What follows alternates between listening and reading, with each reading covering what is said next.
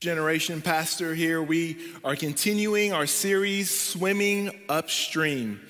Um, as mentioned, I just want to give a, just another heads up to parents who have, uh, who have young kids that starting next week, we're going to be moving into some sensitive topics, some sensitive issues that maybe you wouldn't want your younger elementary kids to be a part of. So, what we're going to do is we're going, we're going to provide a two hour option all right, for, for your first through third graders. There's already a two hour option for babies through kindergarten, so we're just gonna extend that through third grade. Um, so your, your kids will be able to go to their normal hour of life group, and then the next hour that where they would usually maybe be in here with you, they can go to um, kids worship. Um, so if they usually go to um, service the first hour, they would go to kids worship the first hour, and then they would come then they would go to a life group afterwards. But we do encourage um, your kids, if they're in the fourth and fifth grade, to be in the room, to be part of the conversation. Um, it will be age appropriate, but at the same time, it will be just some conversations that you're going to want to have and, and begin with that age group.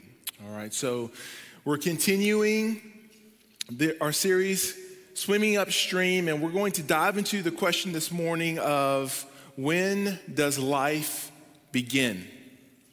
When does life begin? It's a, it's a crucial, crucial question on so many levels. And, I, and what we'll see a little bit later on is that in that question is laced a bigger question, a broader question. Because when we start talking about the, you know, when life begins, really what we're getting at is the sanctity of life. All right, what gives life its value? What gives life its value? Now, there are a lot of answers to that question when does life begin that are out there. And I want to read the answer to that question that's out of some literature by Planned Parenthood. And this is basically a, you know, some literature where titled Small Talk, Big Issues, and basically talking points on how do you talk through abortion. And one of the questions that they address is when life begins. And this is the answer that it gives when life begins. Questions about when life begins are personal, absolutely. And it's just not that simple. For some, it's based on faith. For others, it's a matter of science or medicine. One thing we do know is that politicians aren't the experts. That response right there is one of the reasons, one of the reasons why a series like this and this topic this morning is so crucial for us to work through. Is because with such an important question of when life begins, they get a non answer. Not only is this not helpful, it's not satisfying at all. Because essentially, what happens here with the question of when life begins, it just says, hey, it's a, it's a tough question. It's hard, it's not simple. And, you know, and some base it on faith and some base it on science, as if those are opposed to one another creating this false dichotomy that somehow science is saying one thing and that people of faith or the Bible might be saying something different. And then you muddy the waters a little bit more and you just throw some politicians into the pot. All right? So what happens is, is that for, an, for a question that needs clarity, for a question that needs so much clarity, you get a non answer. Well, this morning we want to give an answer to this question that is true it may be by God's grace satisfying. Satisfying. When life begins, what does science say? Let's just start there for a second. what does science say? Science says that life begins at fertilization. Sperm, egg, meet, at conception, right there, a distinct being is created, has its own DNA, It is genetically distinct from the mother who's carrying this, this child, and that's what it is this life so early in the process. It is human because humans reproduce humans, and any animal produces anything after its kind, and humans produce, reproduce after their kind. It is the baby is in a human being, so it's distinct, it's human, it's also complete. Own genetic code, everything at fertilization, everything at conception is there hair color, eye color, gender, ethnicity, it's there. Nothing is added to it. It's a complete person. It's a complete person. The only thing it needs is time. Time to develop. That's what science says. And you would think, since science says that, slam dunk, we've answered the question when does life begin? Let's pray and go have lunch. We're done. Because that's the answer.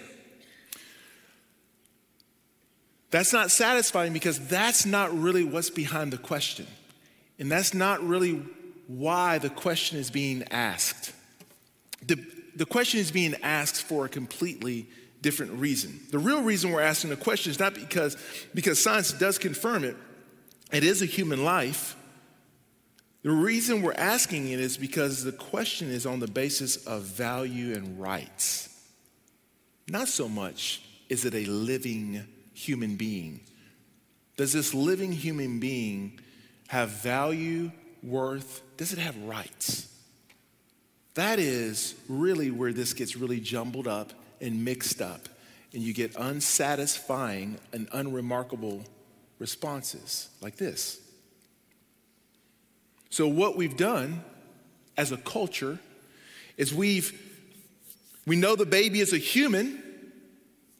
So, what we're going to do is we're going to separate being a human being from being a person. We're going to separate personhood from being a human being. And I want you to go down, you know, on a journey with me. Historically, when we have separated personhood from humanity, tell me when that's ever gone well. When has that ever gone well?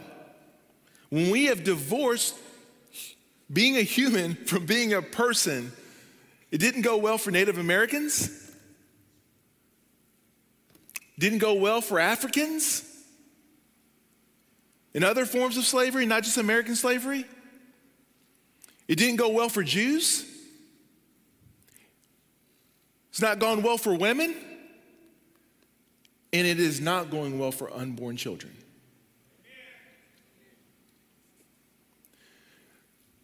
When you separate personhood from being a human being, there will always be injustice. There will always be a victim. That's the nature of man. To create categories, superiority, inferiority, inferiority, where individualism or other isms trump human life. Trump someone being a person. It'll always lead to injustice. And this is the deal. Science can confirm the beginning of life, but it cannot assign value.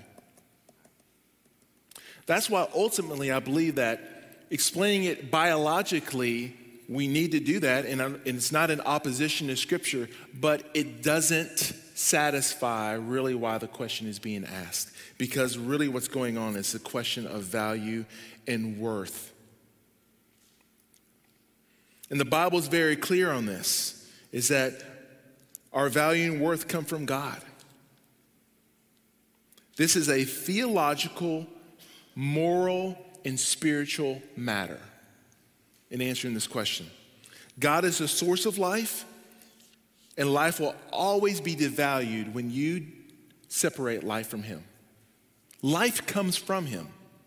And if you try to have a category for life apart from Him, you've, you've gone into an, an arena that is not rightfully ours or yours to go into. So, our value and worth comes from the fact that we're made in the image of God. This is what Genesis sends forth. We are made in the image of God and are unique in dignity, value, and worth. Image bearers. That's why we're different. And this is why we're going to start in and why it was necessary for Pastor Corey last week to set the groundwork for the authority on the matter. So, a lot of times, what we say is like, you know what, who was there at the, at the beginning? Nobody was there. How do we know? Well, there was somebody who was there in the beginning. It was God. And God is, is giving us some insight on not only what happened, but why it happened. Not just what happened, but why it happened. All of this is his idea. We weren't around. He consulted nobody. So when Creator God is ready to do his work, it starts rolling out, and all he has to do is begin to talk. He just begins to speak, and things that didn't even have categories are now in a category, and he created the categories in which the things that are being created now exist in. He made everything.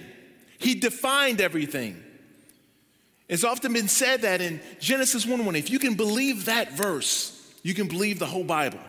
In the beginning, God created the heavens and the earth. That there is a God and that He is a creator of everything. And because He's a creator of everything, He, he shows that He rules over that, over everything, that He's sovereign over everything. He has authority. He has rightful authority. We're not any different.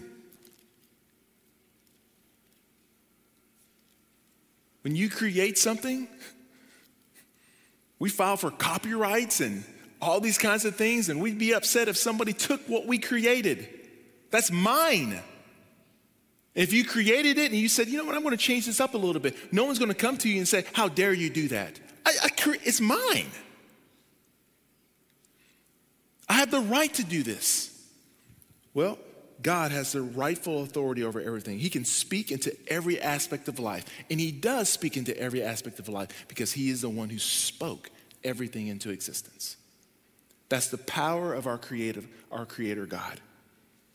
All right, so what is God doing in this creative, creative process, okay? It says, In the beginning, God created the heavens and the earth, and we're starting in Genesis, and Genesis means beginnings. It means origins. And it's important that we're, when we're answering the question of when did life begin, that we, we take a step back and ask the question, when did life begin? because it's going to provide the framework to answer the question, when does life begin? We got to go back. We got to go back to origins. And God give us some, gives us some insight. So it says the earth was without form and void, and darkness was over the face of the deep, and the Spirit of God was hovering over the face of the water. So you have this water globe, and, and God, we don't even know what, what's going on here. If we were, He's given us some insight here. Blow by blow here, we're seeing, okay, all right, we got a water globe, what's going on here? Oh, he's creating night and day, and like night and day didn't exist, there weren't categories. Why is there a night and day? Why is there even a night and day necessary? And he keeps breaking down, he's separating waters from waters, and he's, he's, you know, bringing up dry land out of this water. And now there's water and there's earth, and like all of, like God's creating these categories. What's going on? What are you up to, God? What are you doing here? Let me just go ahead and fast forward, okay? He, we get to um, later on where he, he produces vegetation. In Genesis 1:20, it says, Then God said, Let the waters swarm with swarms of living creatures. Let birds fly, not swim, above the earth across the expanse. So God created the sea creatures and said, let, let living creatures that move swarm in the water, not fly. Those are God's categories. He's building this thing out. And what is he doing when he, in this creation process, he's building an environment, he's creating an ecosystem in which life can thrive.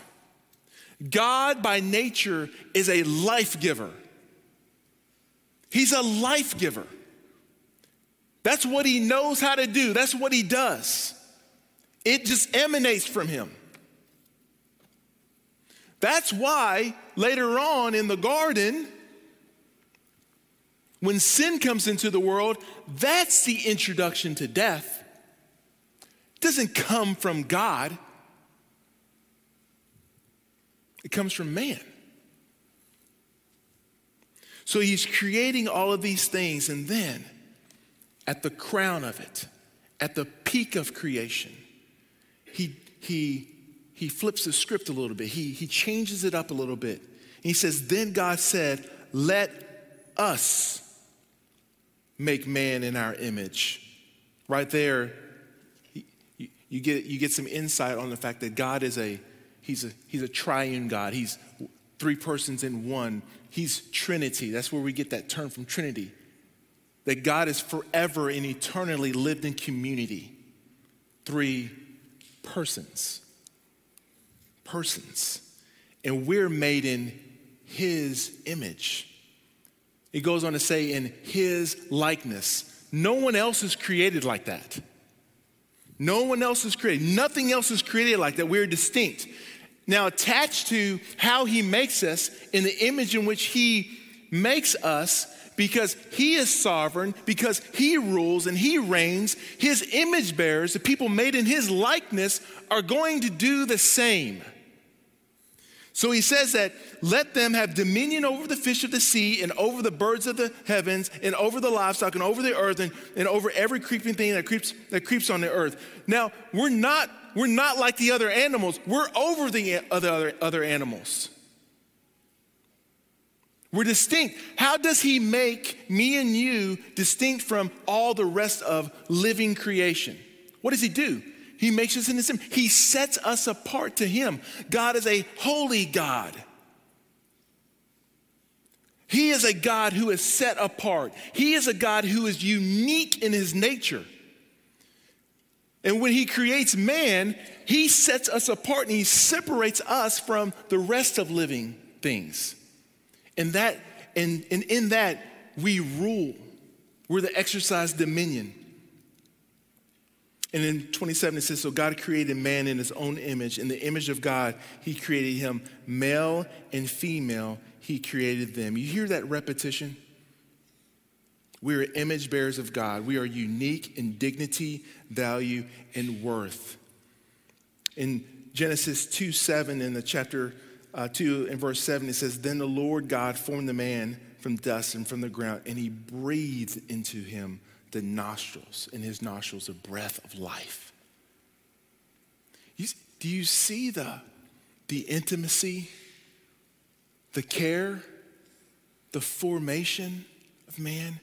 And then your breath is my breath, God says. You're like me. You're like me. And this is why issues that surround the devaluing of life are, are so sad, wicked, evil, and outside of God's very, very good design. And when God was creating this environment for life to flourish, He creates everything and He says, Go, live. It's made all for you we stop that process. We create our own categories. You're a human being, but you're not a person. We create our own categories. And every time man gets a hold of something and we try to separate life from the life giver, our lives will be devalued. And no life is more devalued than a life in the womb of its mom. millions upon millions of babies aborted, killed. in the place that God has designed and purpose for life. Look at this.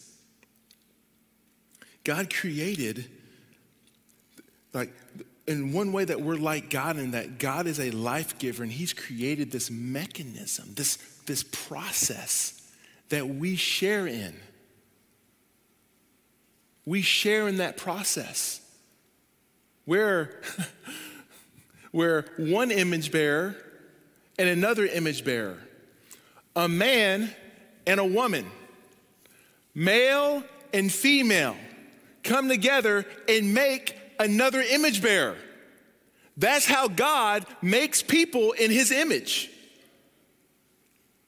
That's his chosen design, his, his way of perpetuating life is that I am going to allow the ones who are like me, the ones who are distinct, the ones who are different than other animals to, to, to perpetuate like image bearers, image bearers. Image bearers come from other image bearers. That is the gift and the wisdom of God.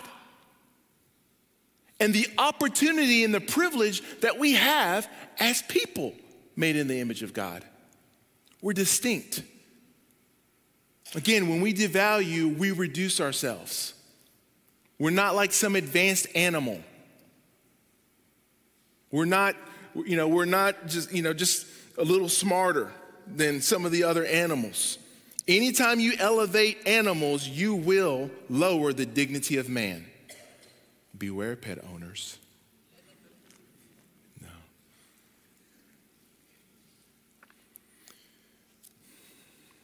We're different. We are created to reason, we make choices.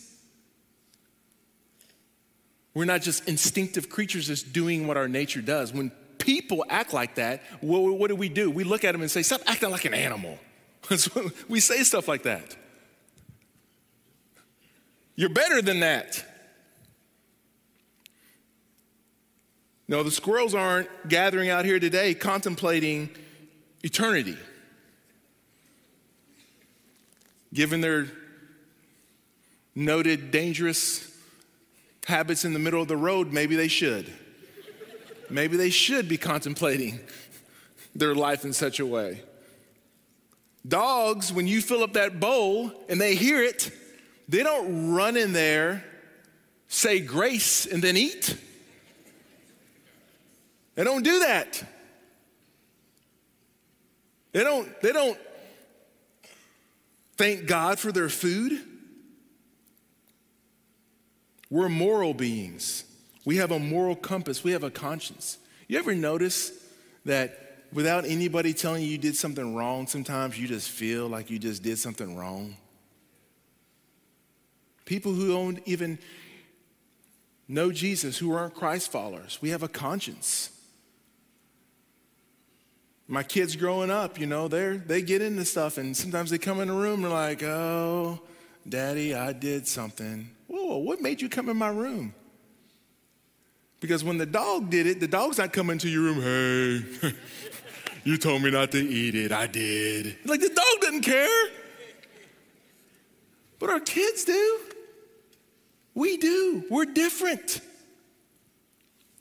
You know, raccoons aren't out here running around asking, whose property is this? Am I trespassing? Like, I'm just, listen, I say that a little bit in jest, but I but we know this. We know that we are different than animals. So let's not elevate animals. Because when you do, you you devalue people. But listen, this is a unique thing about God makes us in his image because he wants to have a relationship with us. So he can commune with us. We're made after his likeness, remember? Father, Son, Holy Spirit, living in community for all of eternity. We're like him. That's why we are a communal people. We're a people of community. We were made to have a relationship with God. God is not asking animals to come to him, all who are weary and heavy laden, and I will give you rest. He's not saying that to the animals. It's almost a mockery of God to think so, right? That's, those, are the, those are the personal ways in which he communicates with mankind, people made in his image. We're different. Now, I want you to look at how he has personally purposed our lives, how he has created us. So, when we're talking about, you know, you know, fertilization and conception, like what's happening in that process? Is it merely biological? And what Psalm 139 tells us is this is that God is present in the womb. He's there. It's part of his handiwork. Look what it says in Psalm 139, verses 13 through 15. He says, For you, info- for you formed my inward parts. You knitted me together in my mother's womb. I praise you, for I am fearfully and wonderfully made. Wonderful are your works. My soul knows it well men have souls. My frame was not hidden from you when I was being made in secret. I was intricately woven in the depths of the earth. Your eyes saw my unformed substance. In your book were written, every one of them, the days that were formed for me, when as yet there was none of them. There are no such things as accidental lives. In the economy of God, there are no such things as unplanned lives. God doesn't mess up in making image bearers. He doesn't get it wrong. And He's chosen the process in which that happens. And listen, we get to be part of that process. And that's how we're like the life giving God. We, through us, bring forth life. It's a privilege. Jeremiah before I formed you in the womb, I knew you. And before you were born, I consecrated you. I appointed you prophet to the nations. Have a plan for you, Jeremiah. I knew you. I made you for a purpose. I made you for a reason. Don't let anyone tell you differently. Job, the Spirit of God has made me, and the breath of the Almighty gives me life. There's something biological physiological going on in the womb. Absolutely. There is something spiritual and supernatural happening right alongside it. And when you rip spiritual, supernatural, God's work, you rip apart the sanctity of life. The things that sets us apart, you set it apart from that. And then you open up a can of worms you open up options that ought not to be options.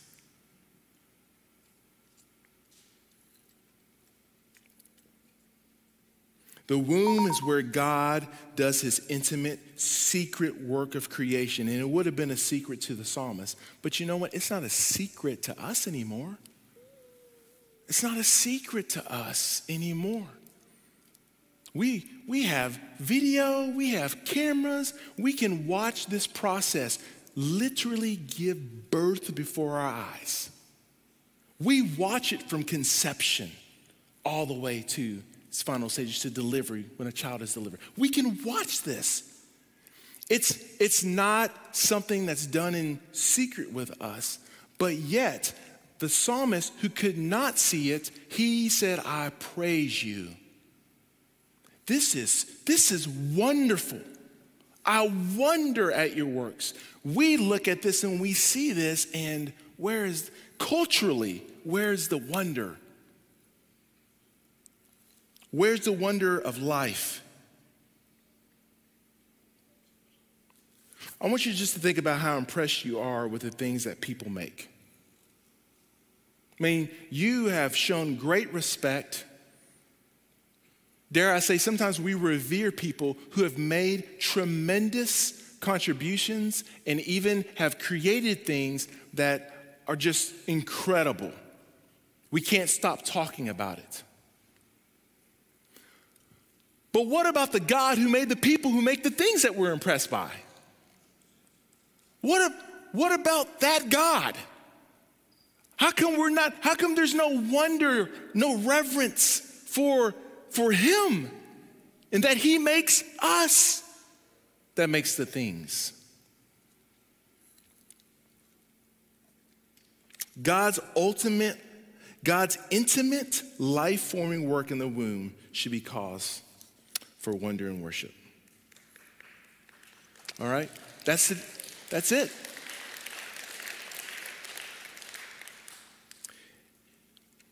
And sadly, it's become, the womb has become a place not of worship, it's, it's been a, it's a war. There's a fight. It's not a fair fight because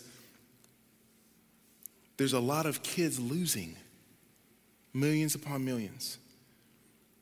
Now, I want, I want to I want to be clear that I know that as we bring up these topics of abortion,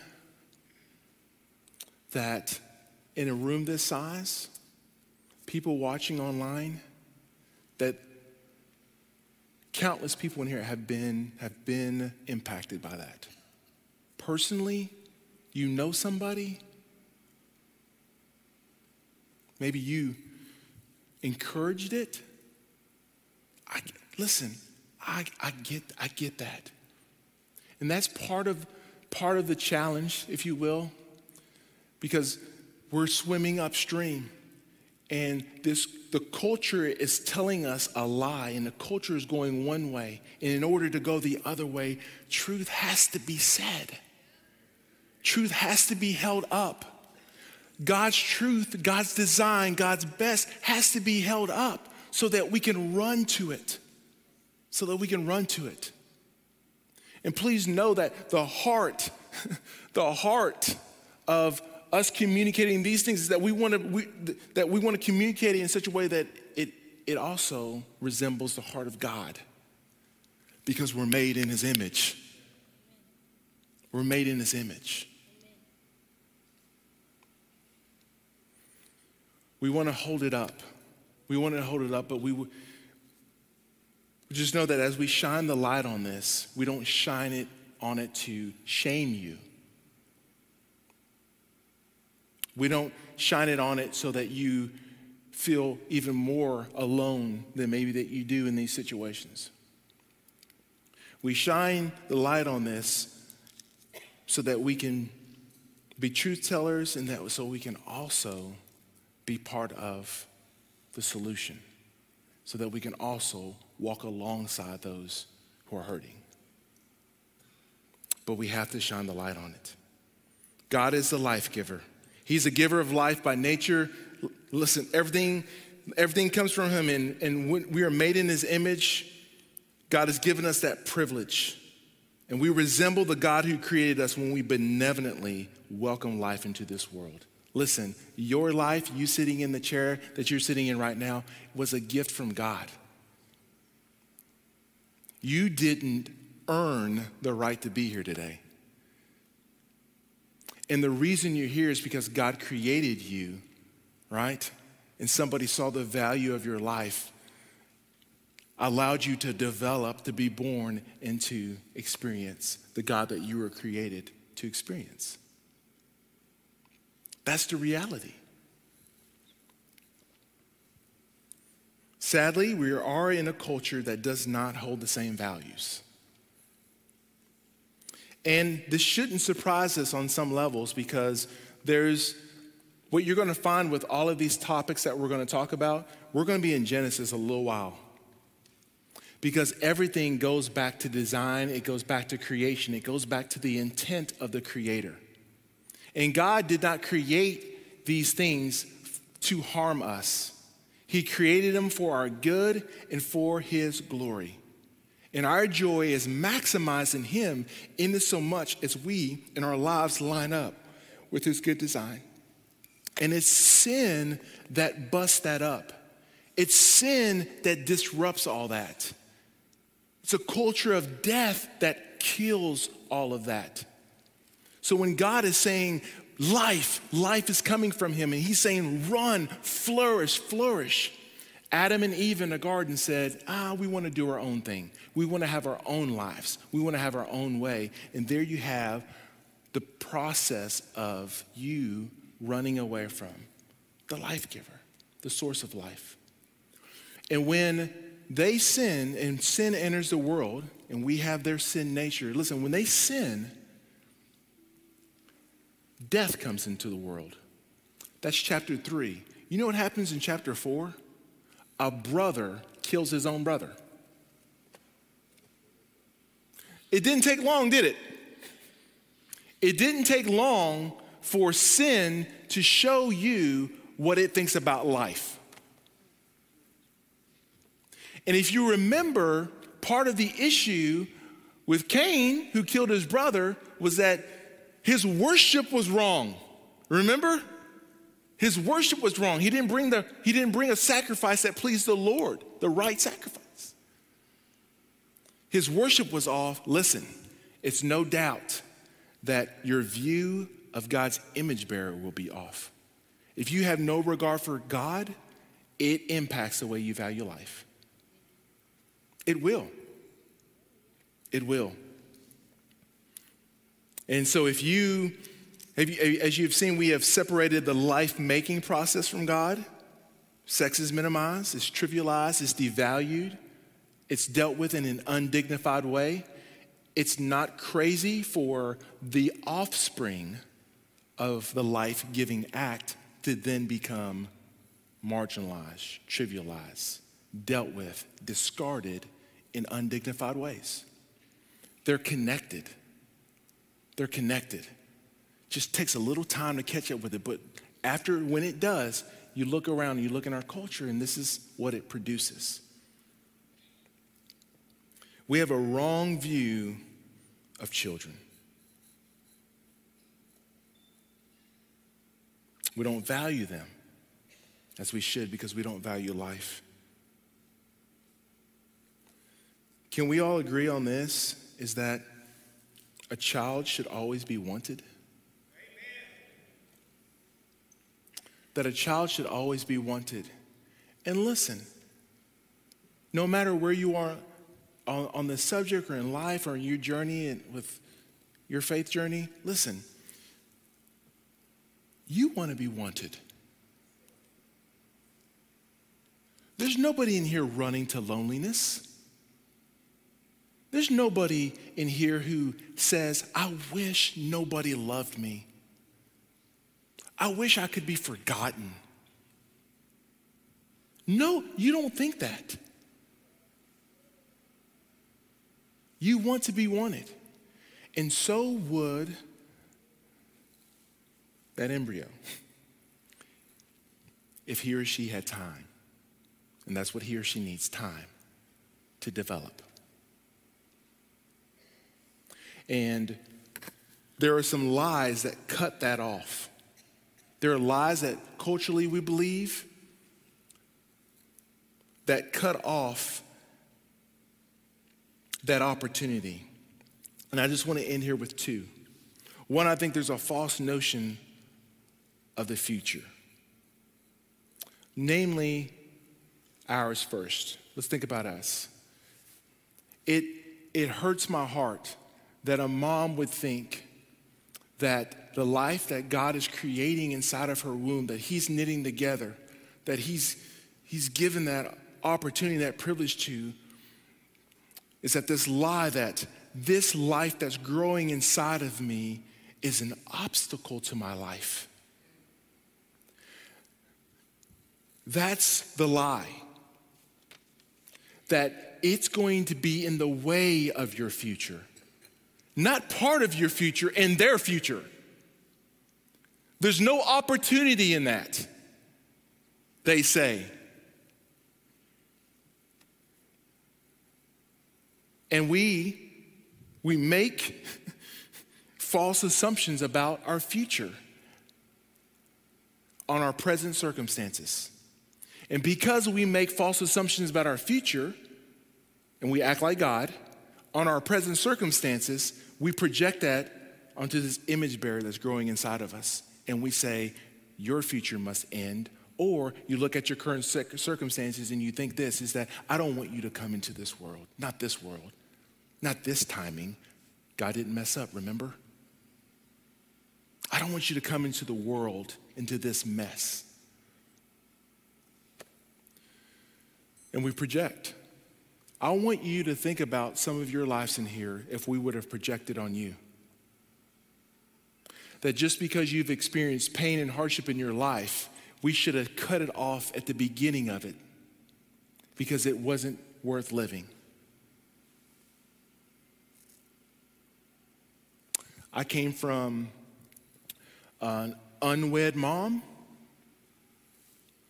My parents died when I was eight years old.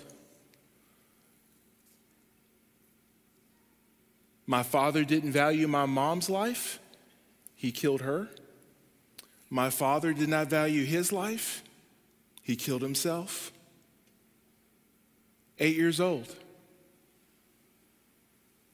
There's a committee that would get together and say that should not happen to any child.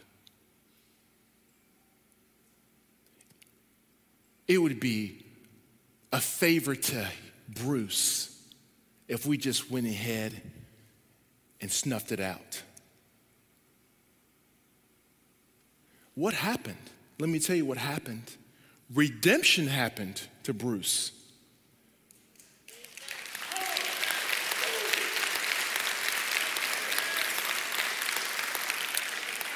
I tell you what happened. What happened was that we make it sound like these circumstances are what defines the life instead of the God whose image we're created in.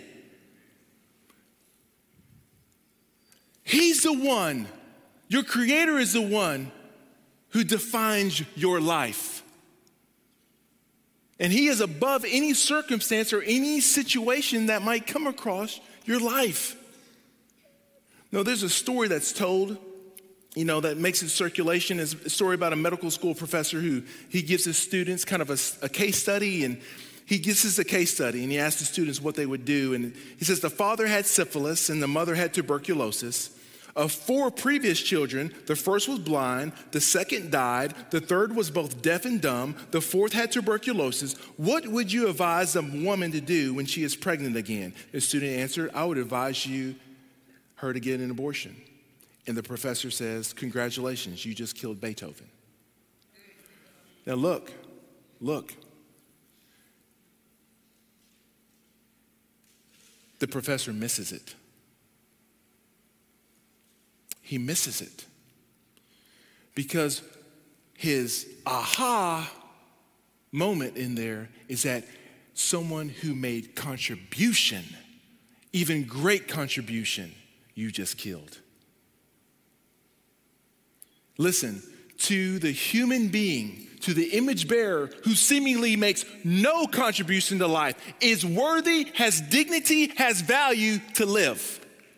And that's a fact. That's a fact. It's not based on your accomplishments. It's based on God's good gift, His grace. He's the creator of life. No one's earning that, and nobody has to prove that they have the right to it. Nobody should have to do that. So, when in the womb and any of us outside the womb, you should not have to prove your dignity and worth and value in this life. No one has to earn it. Another false notion is this is a false notion of our freedom my body, my choice. Listen, freedom and autonomy, we know, and we don't navigate like this in life. We know that it doesn't mean absolute autonomy. It doesn't mean that I'm allowed to do anything with my body. Right? We have laws against things when you do something with your body and it bumps up against somebody else's body. You're not allowed to do anything you want with your body. That's why we started at creation. Because it's not your body. It's not my body. I am God's creation. And God says, hey, I look at you and I see your worth even though you don't see your own. Because in you, even though it's marred and distorted by sin, I still see your value because I see my imprint on you. I see my image in you because I made you. I knitted you together in your mother's womb. He's a life giving God. He's a life giving God. And listen, we as image bearers should be life giving people. Every opportunity we get, we should be people of life, defending it, perpetuating it, and helping others to do the same. I mentioned earlier that, that in a room like this, it doesn't, and people online, that, that people have undoubtedly had to wrestle and deal with this topic, this issue. And I want you to know that the intent, again, is not to heap condemnation on you. That's not the desire or our job or my role. You know what? And, in some sense, God came into this world through his son Jesus not to condemn it, but to save it. And a lot of the things that we're experiencing in our broken and sinful world and the, the, and the offspring of that, the output of that is because we, we live in a sinful, sinful world that's run against the design of God. But the beauty of it is that there is hope, there is rescue, there is salvation because Jesus, God, through his son Jesus, steps into the world and he pursues us. He comes after us. And it doesn't matter what you've done, what crimes you've committed, what people know, and what people don't know.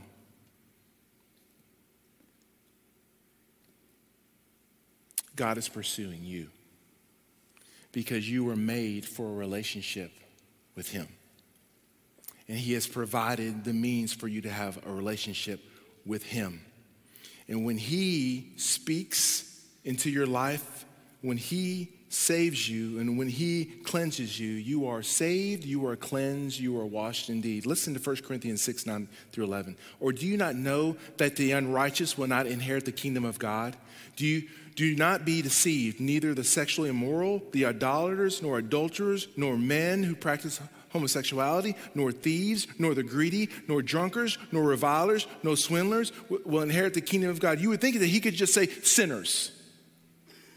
But no, it's not exhaustive, but he's, or comprehensive, but he itemizes. And he's saying, it doesn't matter if this is you, or if this is you, or if this is you, if this was you, this was you, this was you. And then he says, this, and such were some of you. This is exactly what you were. But he says, You were washed. You were washed. You were sanctified in Jesus, set apart to me. You were justified, declared not guilty in the name of the Lord Jesus Christ and by the Spirit of our God. Psalm 103 Far for as high as the heavens are above the earth, so great is his steadfast love toward those who fear him. As far as the east is from the west, so far does he remove our transgressions from us. Romans 8 1 There is therefore no condemnation for those who are in Christ Jesus. It's the offer of hope. It's the offer of hope from a life giving God who gives life physically as a gift, who offers eternal life as a gift. He's a life giving God and is offered to all of us. Jesus, he's different. He's different. The Son of God who identifies us with us in our humanity. That, that was his chosen course of action in how he would rescue us. That's also in the mind of God. That's how he chose to intervene into our world. You know how he chose to intervene into our world? He said, You know what? I'm going to come in, I'm going to identify with mankind from the beginning. Luke tells us that Mary, Mary was told that she would, she would conceive and she would bear a son. You know how Jesus entered this world? Through conception.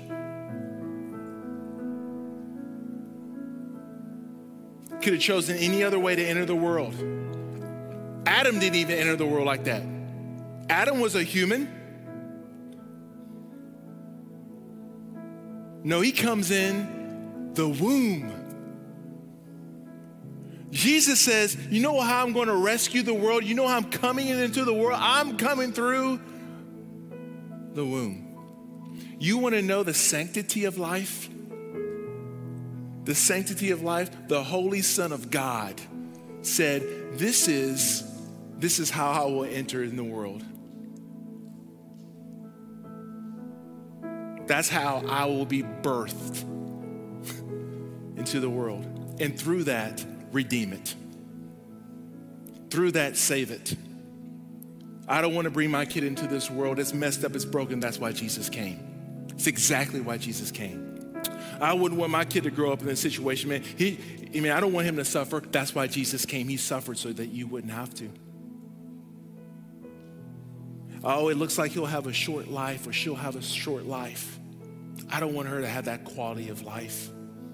Jesus came to die. Knew that the purpose of his life was to come and die. And even though we were, were in our sin, in our vulnerable state, he doesn't discard us. He doesn't throw us away. He doesn't minimize us. He doesn't sacrifice me and you, He becomes a sacrifice for me and you. He's different. And because He's different, we have hope. We have hope and we have a way out from any situation. He's a life giver. He hates death. Death did not come in through him. He hates death. He hates death so much that he gave his life for it so that death would be eradicated, conquered, and done away with. You know why? Because he's a life giver. May we, as image bearers, be givers of life. May we resemble and image our God by benevolently welcome life into this world, not discarding it.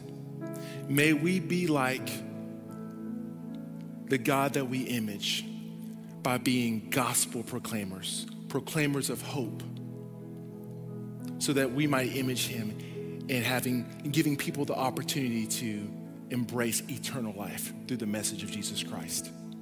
That is ours. Rabbits aren't sharing the gospel. Squirrels aren't sharing the gospel.